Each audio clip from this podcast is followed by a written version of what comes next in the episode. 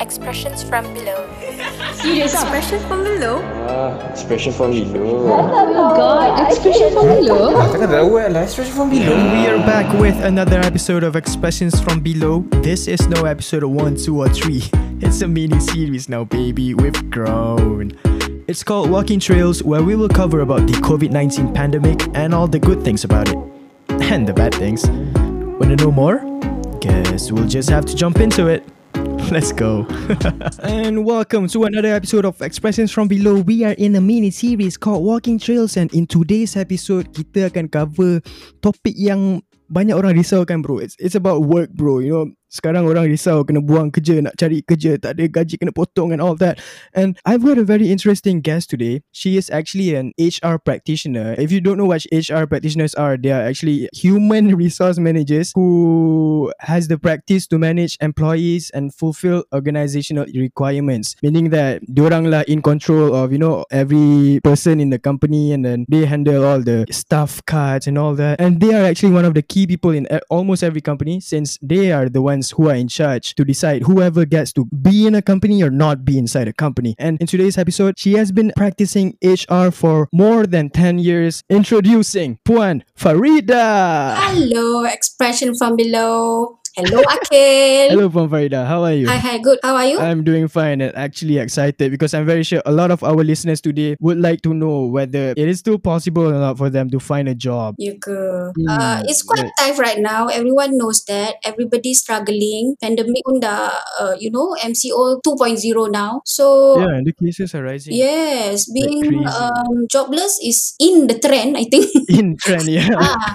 and being employed is uh, something that you want to sustain. Mm-hmm. So, Puan Farida, since you have been practicing HR for quite a lot of years now, Hmm. Uh, Decade. macam mana macam mana pekerjaan Puan Farida ni Mhm. dah berubah due to the pandemic? You know, since COVID-19, what Uh, changed? first of all, working from home lah. That thing never been Mhm. uh, practiced last time. Everybody, if you work, you need to be in your workstation at the office. Yeah. So now, um, dah pelik sikit lah. So Hmm. you have to have your support system, your PC, your internet, your handphone. So Mhm. uh, and then everyone struggling with uh, dekat rumah tu dengan school kids kan. Yeah, Husband, your spouse also having another meeting beside you ke apa ke. So very difficult working uh, during this uh, pandemic time. And macam tu lah. How how about uh relating to your work scope kan? Macam you know you have to handle your employees and all that. Ah. Are people more aggressive nowadays since lagi banyak you know you know most companies are doing staff cuts lah, gaji potong lah. Are are the employees more aggressive towards you or? Oh, yes, they are very uh, macam nak cakap ah, uh, rasa nak jaga sangat kerja. So macam Mhm. walaupun we give uh, option to work from home, they they want to come to work pula. You know? Ayo. Like takut sebab kalau after you tak datang kerja nanti meja kerja you pun dah tak ada pula ke. So Oh, Everybody orang like orang holding risau lah. Ah risau. And then uh, communication lah. You know, last time like HR ni orang suka datang jumpa macam counter pertanyaan. Everybody will Mhm. come and see you, ask question, uh, a lot of question lah about Ah, uh, your employment. Tapi sekarang semua kena do uh, on online basis So lah. macam due to the pandemic, right? Have you ever did any staff cuts to your company? You know, sebab you're not getting enough business or whatnot. Of course lah ada. Hmm. I'm the last one in the list kot. HR last lah. Sebab if we want to yeah, get you're in charge of everyone, right? Yeah, so uh, memang kesian pun ada tapi it's part of the job. You recruit then you have to terminate them lah. So Terminate lah. uh, terminate lah. So ada lah we give option on valid, uh, VSS. So that means uh, they get certain uh, termination benefits. Mhm. Some are not satisfied. Uh, so ada Yeah. after post uh, termination tu adalah argument lagi ada jumpa dengan uh, jabatan buruh ask for Ayah. uh, un- this unfair dismissal Mm-hmm. Uh, Mm. uh, would you say this is the company's fault or like it's actually nobody's fault? It's just it's just the pandemic yes doing its job. Akil, I, I think everyone pun agree with me. It's the world punya issue. It's not just Malaysia. The Hmm. travelling industry mostly pun dah tak boleh nak, you know, um, like Malaysia, we Yeah, lock all the borders. Huh? Kita close the borders. We don't let uh, external Yeah, yeah. people to come in.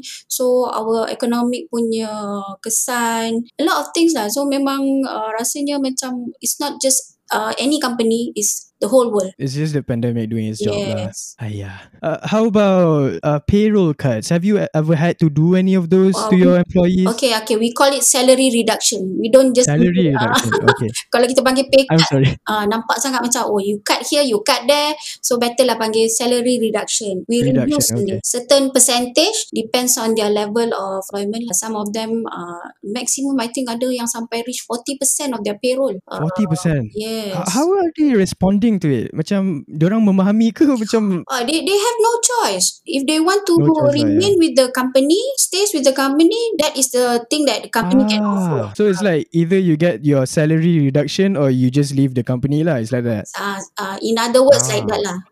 In other words. Uh, but a polite way is uh, we we want to help uh, the company. We want you to help the company too. So uh, let's Mhm. help the company by uh, apa accepting this uh, salary reduction for a short period lah. Yeah, and in a way, the company is actually trying to help the the employees as well, right? Yes, it's a win-win situation. Mhm. So, Puan Farida, a lot of our listeners on Expressions from Below are actually like students and you know about to step in the job world, eh, job job world lah. We can say. So, macam most of us are wondering now. You know, it's been going on in our WhatsApp groups dalam kelas semua kan. Semua macam risau tau. Ada lagi ke company yang nak hire pekerja zaman pandemik macam ni dengan kalau pekerja yang sedia ada pun banyak yang apa kena potong gaji, terpaksa dibuang. So, are companies still hiring nowadays? company do hire people lah but because of uh, I don't say that it's a new position uh, maybe a replacement someone left so the company need to replace the position with someone uh, uh, new lah but most Mhm. of the thing uh, the, the package of the